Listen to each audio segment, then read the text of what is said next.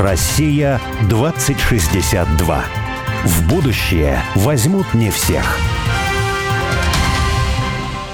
Меня зовут Борис Акимов. А я Олег Степанов. Мы авторы проекта «Россия-2062», штаба вольной мысли, цель которого создать модель позитивного и привлекательного русского будущего. Ну а 2062 это символическая дата, и считается, что в 862 году Рюрика позвали княжить на русскую землю.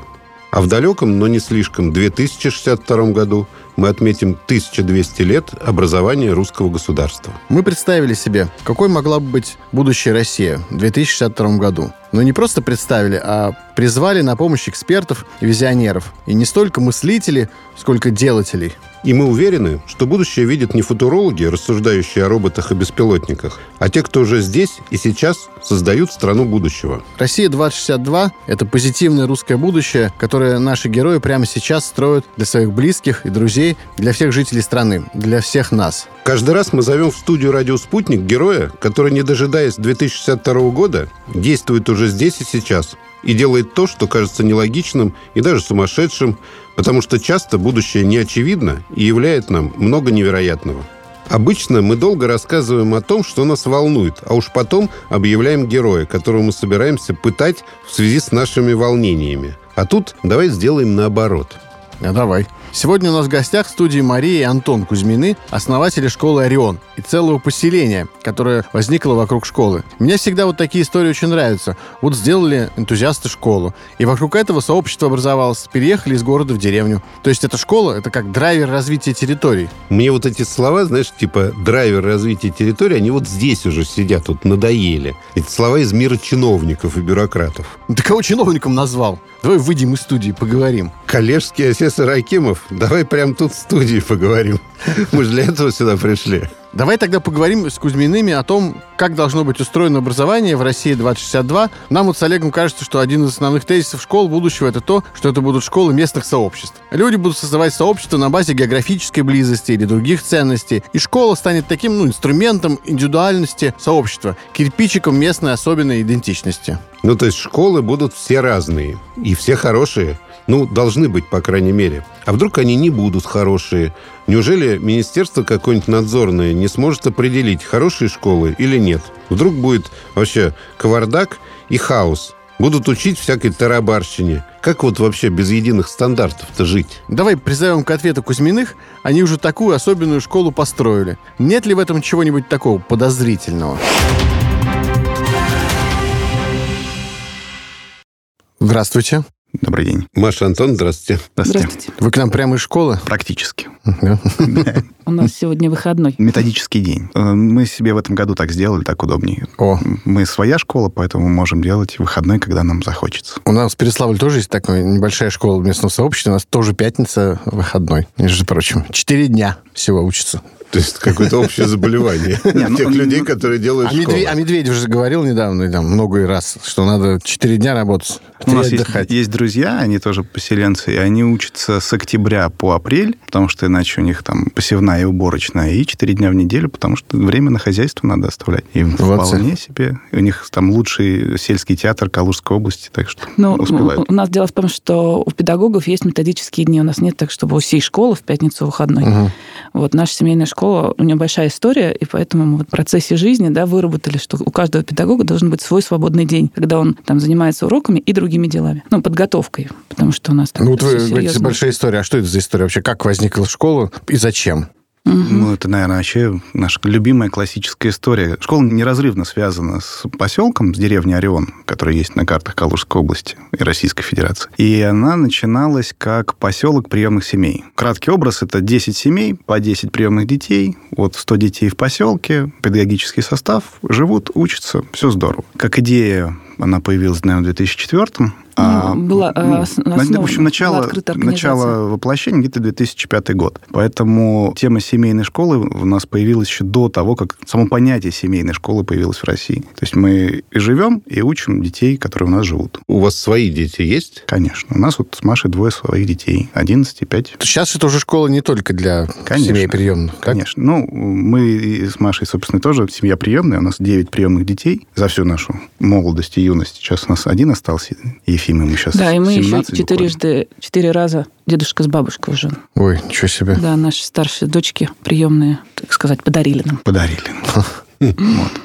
Поэтому история такая большая. Прям как школа-школа, мы, наверное, где-то с 2010 года, когда начали привозить детей, Ну, к нам на- начали обращаться. ну, начали обращаться за помощью. Да. И Формулировка была очень простая. Если вы помогаете приемным детям, помогите моему родному. Ну и, и Чем дальше- он хуже, да? Да, типа, типа, чем он хуже. Но это ну, для нас на самом деле было очень неожиданно. Мы про другое заявлялись. Но, опять, чтобы вы понимали, где-то в 2005 году в России было 750 тысяч детей-сирот, а вот сейчас их на всю Россию 45 тысяч, и то там Ничего есть себе. нюансы. Да, Я про это не знал. Про это. Раздали? да, раздали. И, Супер. Ну, в общем, да. Если коротко, то раздали. Ну, а новые появляются? А, и там меньше появляются? Даже или- те, которые 45, там очень большие нюансы есть. Скажем, если мама папа сидит, то они ограничены в правах, но его нельзя отдать. То есть он там числится в детдоме, пока папа с мамой не выйдут. Мгм. Или есть бабушка с дедушкой, но им опеку официально не дают, они приходят, заботятся, забирают на выходных, но он как бы тоже числится, его тоже не дают. То есть не то, чтобы прямо победили-победили, ну, вообще победили, чего. Победили. Да, да. обалдеть. Да.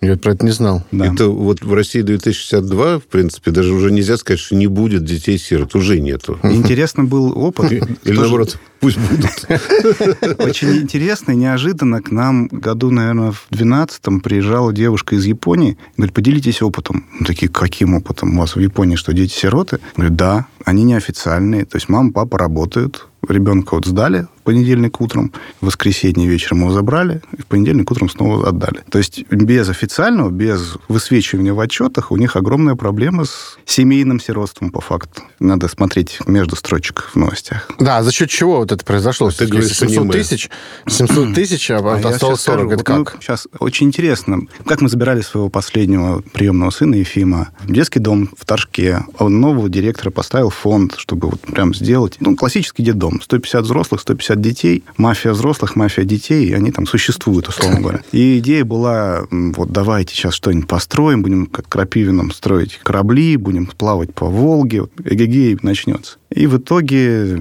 некрасивая история, там липовое уголовное дело на директора, то, что он влез в мафиозные дела. И администрация говорит, все жестко, отдать. Вот всех отдать. Делайте, что хотите, отдать. Мы много раз встречали, когда или приют, или детский дом является градообразующим предприятием маленького городка какого-нибудь, там села большого. И, естественно, все хватили за голову, представляете, сколько там кормится народу с него. И отдали. То есть нам сказали, вот вы забирайте Ефима. Прямо с- рядом с нами забирала воспитательница себе ребенка. И, в общем, за год 150 детей были розданы. Прям вот ультимативно. И мы вначале сказали, ну как так, наверное, нельзя. Потом подумали, и а почему нельзя? Ну, если это работает, Ну, ультимативно раздавали, но забирали-то добровольно, надеюсь. добровольно. Нет, конечно. Ты забираешь... Борь, тебе не приходило письмо?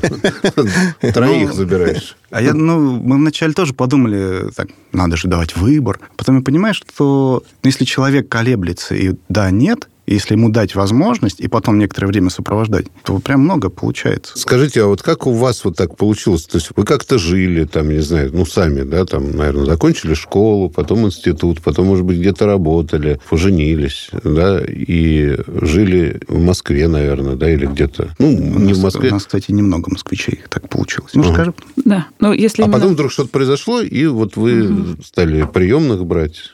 Как это? Школу основали. У меня мама жена военного. Мы всю жизнь путешествовали по Советскому Союзу. За границей меня папа служил. И начало 90-х папа ушел из семьи. Э, Мы 8 лет прожили в деревне. И у мамы всегда была мечта. И она говорила, что у меня есть мечта взять 20 девочек и 20 мальчиков. И тут мама узнала о одном проекте, который, собственно, и помогает детям-сиротам. И в раз мы снялись в мае 2000 года и переехали. Так случилось, что в маминой семье было 11 приемных детей, и они все росли на моих глазах. И проект, в котором мы участвовали, ну, он мне дал некую надежду, что ли, какой-то смысл, что можно прожить жизнь по-другому. И я решила не уходить в такое вот обычное плавание, когда там институт, работа, там гулянки и прочее. Я в 19 создала вместе э, с еще одним человеком, мы учредили некоммерческое партнерство поддержки приемных семей «Орион». И в 2004 году пустого поля мы вырастили мы с моими друзьями, коллегами вот целый поселок, и в котором, собственно, располагается наша семейная школа. Поэтому для меня логично было, что нужно брать детей, и поэтому я э, детей взяла в 21 год. В моих планах было брать двоих, чтобы им скучно не было. Так случилось, что в мае, я вообще верю в числа, в даты,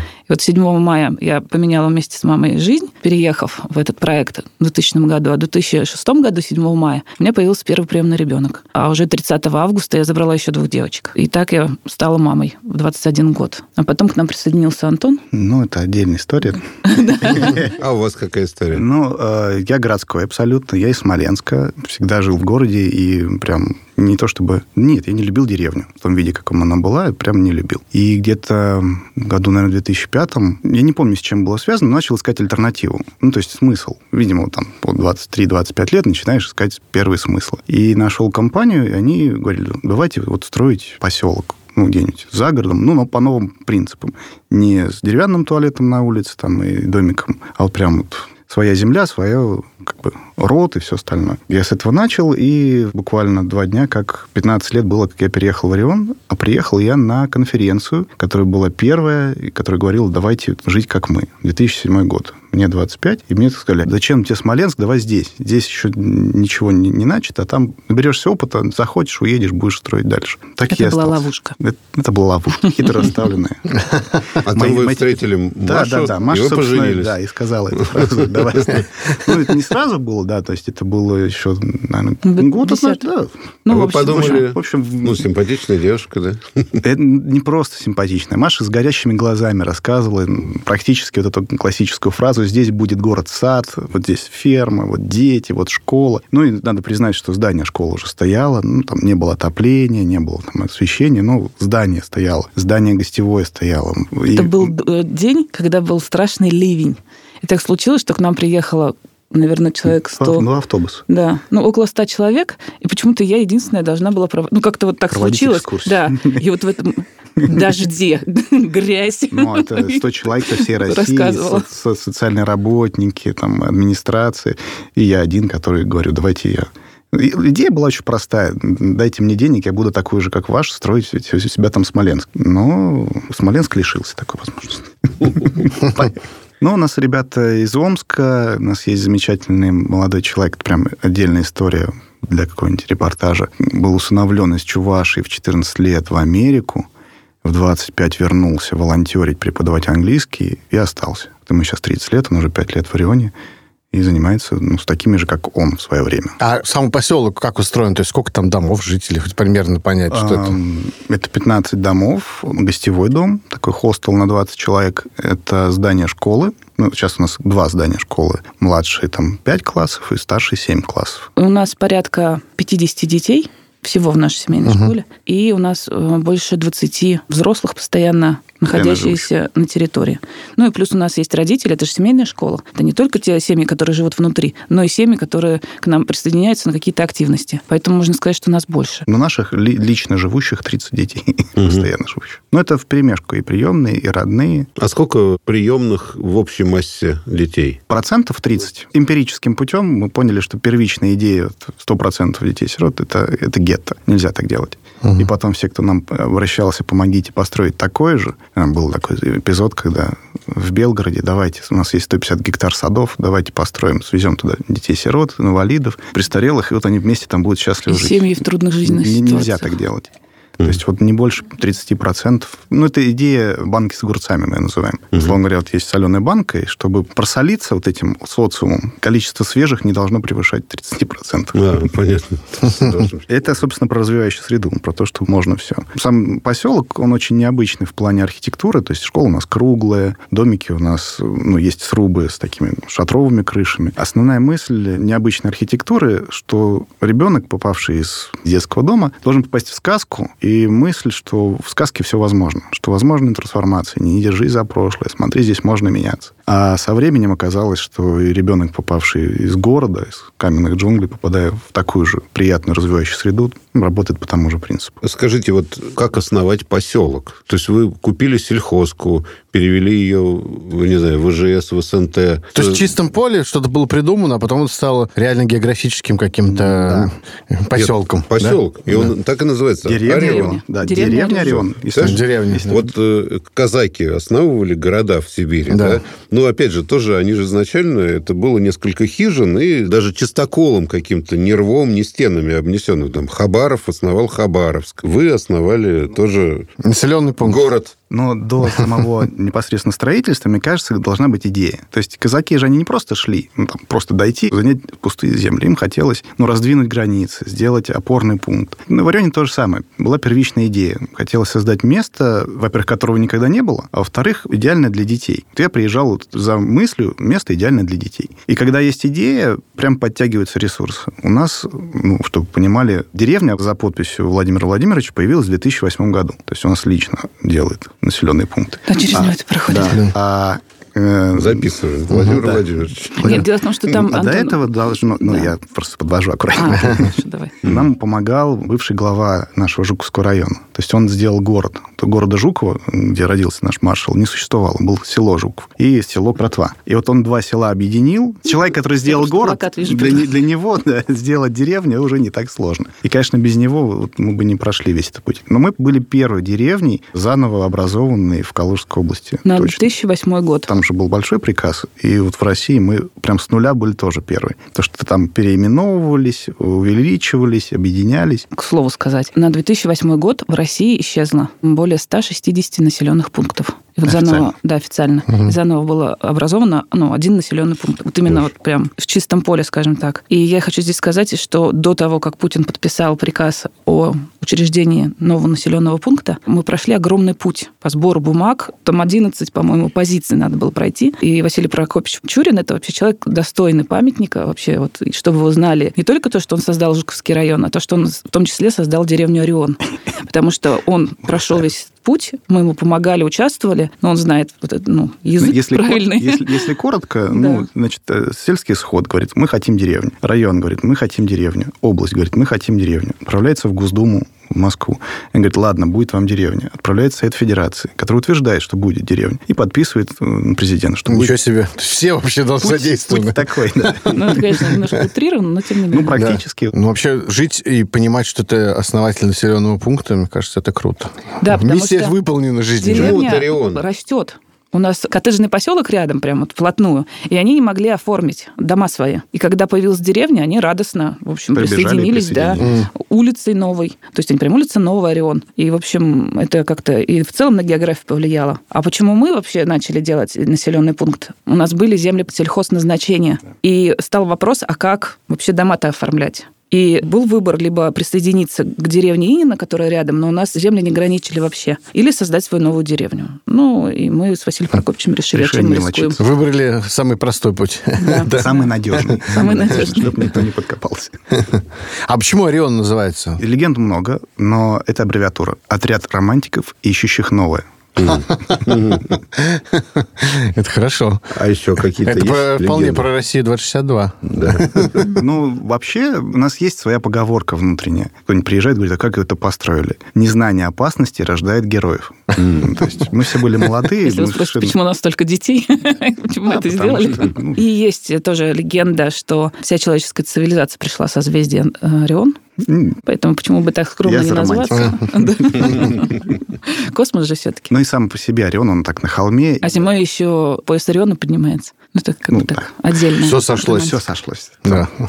Но прям вот какого-то четкого намерения ну, нельзя проследить. Нет такого, что все собрались и сказали, мы теперь Орион. Ну, как-то один сказал, второй сказал, ну, конечно. третий Ну, почему-то вот для меня при выборе названия было прям очевидно, что это должен быть Орион. Не спрашивайте, почему. Мне было тогда 18 лет. И когда стали выбирать название, ну, как, как, как, э, Орион. Хотели солнечный, еще как-то. И потом раз, и правда, Орион. Все, поехали. Озарение. Мгм. Получается, то есть вы придумали способ совместного бытия, что ли? Э, В результате родился населенный пункт, но в центре вот этой идеи этого бытия и населенного пункта находится школа. Вот вы можете про эту школу сказать, вот прям, если кратко, вот раз спросят, ну, почему у вас такая особенная школа? В чем ее идея вообще? Зачем она существует? Главная идея, что наша школа – это школа сообщества. Это не только первая половина дня и уроки, домашнее задание. Наша школа пронизывает всю нашу жизнь. И ритм поселка, да, нашей деревни, правила, все, что можно завязать на школу, все завязано. Мы живем 9 месяцев, работаем, 3 месяца у нас отдых. Это лето. А учебный год – это наш рабочий год. Мы работаем, то есть у нас вот начался рабочий Новый год с 1 сентября по там, 30 мая. Каникулы, распорядок, кто как живет,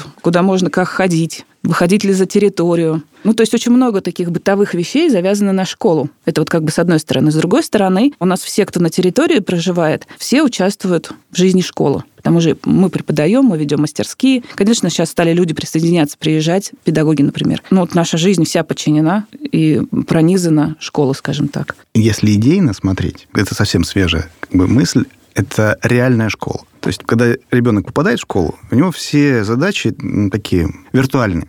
Они напиши, придумай, там, скажи. А у нас есть почини дорогу, сделай себе домик в лесу. Ты берешь проект и им заботишься. То есть э, дети на сами дежурят по школе, по столовой моют посуду. Дети участвуют во всех работах. Ну, приехала сено, разгрузили вместе с детьми. Дети являются частью взрослого коллектива. Если коротко, одной фразой, Орион – это место, где взрослые и дети строят мир вместе. То есть это вот получается, фактически это такое поселение, сообщество, вот, ну, а если оно вырастет, например, будет город педагогов. Да, да. да. Потому что, на самом деле, педагог, это же переводится с греческого, да, пайдос, агогос. То есть это человек, который ведет куда-то детей. То есть у вас все кто живет в этом поселке, они все педагоги, можно так сказать, да? Ну, даже если они не учителя математики, да, то они все равно детей куда-то ведут. Да, и даже больше скажу, даже фермер и повар, который у нас присутствует, тоже включены в эти процессы. То есть с поваром ну, мы долго строили отношения,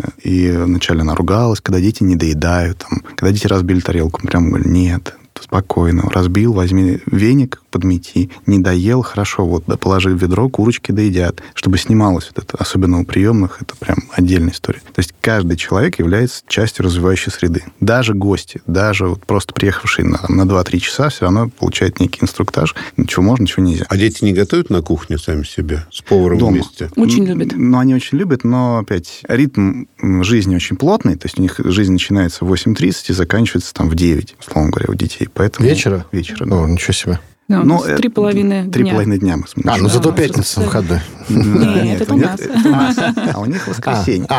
У них воскресенье выходной, и, как правило, это самый загруженный день, потому что надо прибрать дома, нужно готовить завтрак, обед, ужин себе, потому что столовая не работает. Ну и все, что ты хотел сделать на неделе, нужно сделать. У нас этот год начался с проектной недели. Мы первую неделю вообще не учились, а говорили о том, о таких зонах напряжения в Рионе. И тоже к вопросу, а какая наша школа? И дети у нас не только там работают, да, и поэтому они там как взрослая часть коллектива. Нет, это присутствует. Но присутствует возможность проявить себя в той зоне, где тебе интересно интересно. И вот, например, так получилось, что у нас порядка, наверное, 11 проектов родилось вот на этой проектной неделе. То есть сначала вытаскивали, какие есть там ну, проблемные зоны, какие проблемы есть. Потом их компоновали, потом организовались группы разработчиков, и родились реальные проекты. И вот что касается, вот, например, столовой, да, ну, вообще питания, это же вообще самая такая животрепещущая тема всегда для всех. Потому что ребенок это дико растущий организм, он все время голодный. И у нас, например, родилась классная идея создания клуба любителей вкусно поесть. И мы туда подтянули образовательную Можно мы с Борисом будем участвовать? Конечно. Да, нет, на самом деле мы... Это зона ближайшего Мы готовые члены этого клуба. И вот вести просветительскую деятельность, разработать меню такое, чтобы оно было калорийное. Ну, это примеры привожу. Там брать на себя организацию праздников, вот эту часть, которая связана с питанием. И прям дети загорелись. А у нас еще в Рионе провозглашен вот этот Новый год годом культуры, и мы решили, значит, ответить году культуре э, названием нашего, такой логотип у нас, такая пельмешка, по-моему, да, жрать и подчивать. Конечно, это с юмором. Так, наверное, не будем называться, но тем не менее. Почему? Это же классный ответ, вкусно. Хорошо. Мы вот сейчас э, прервемся на две минутки, а потом вернемся, услышим о проблемах. Я думал, вернемся и поедим. Подчивать будем. И будем жрать и подчивать. На новости прервемся на две минуты. Россия 2062.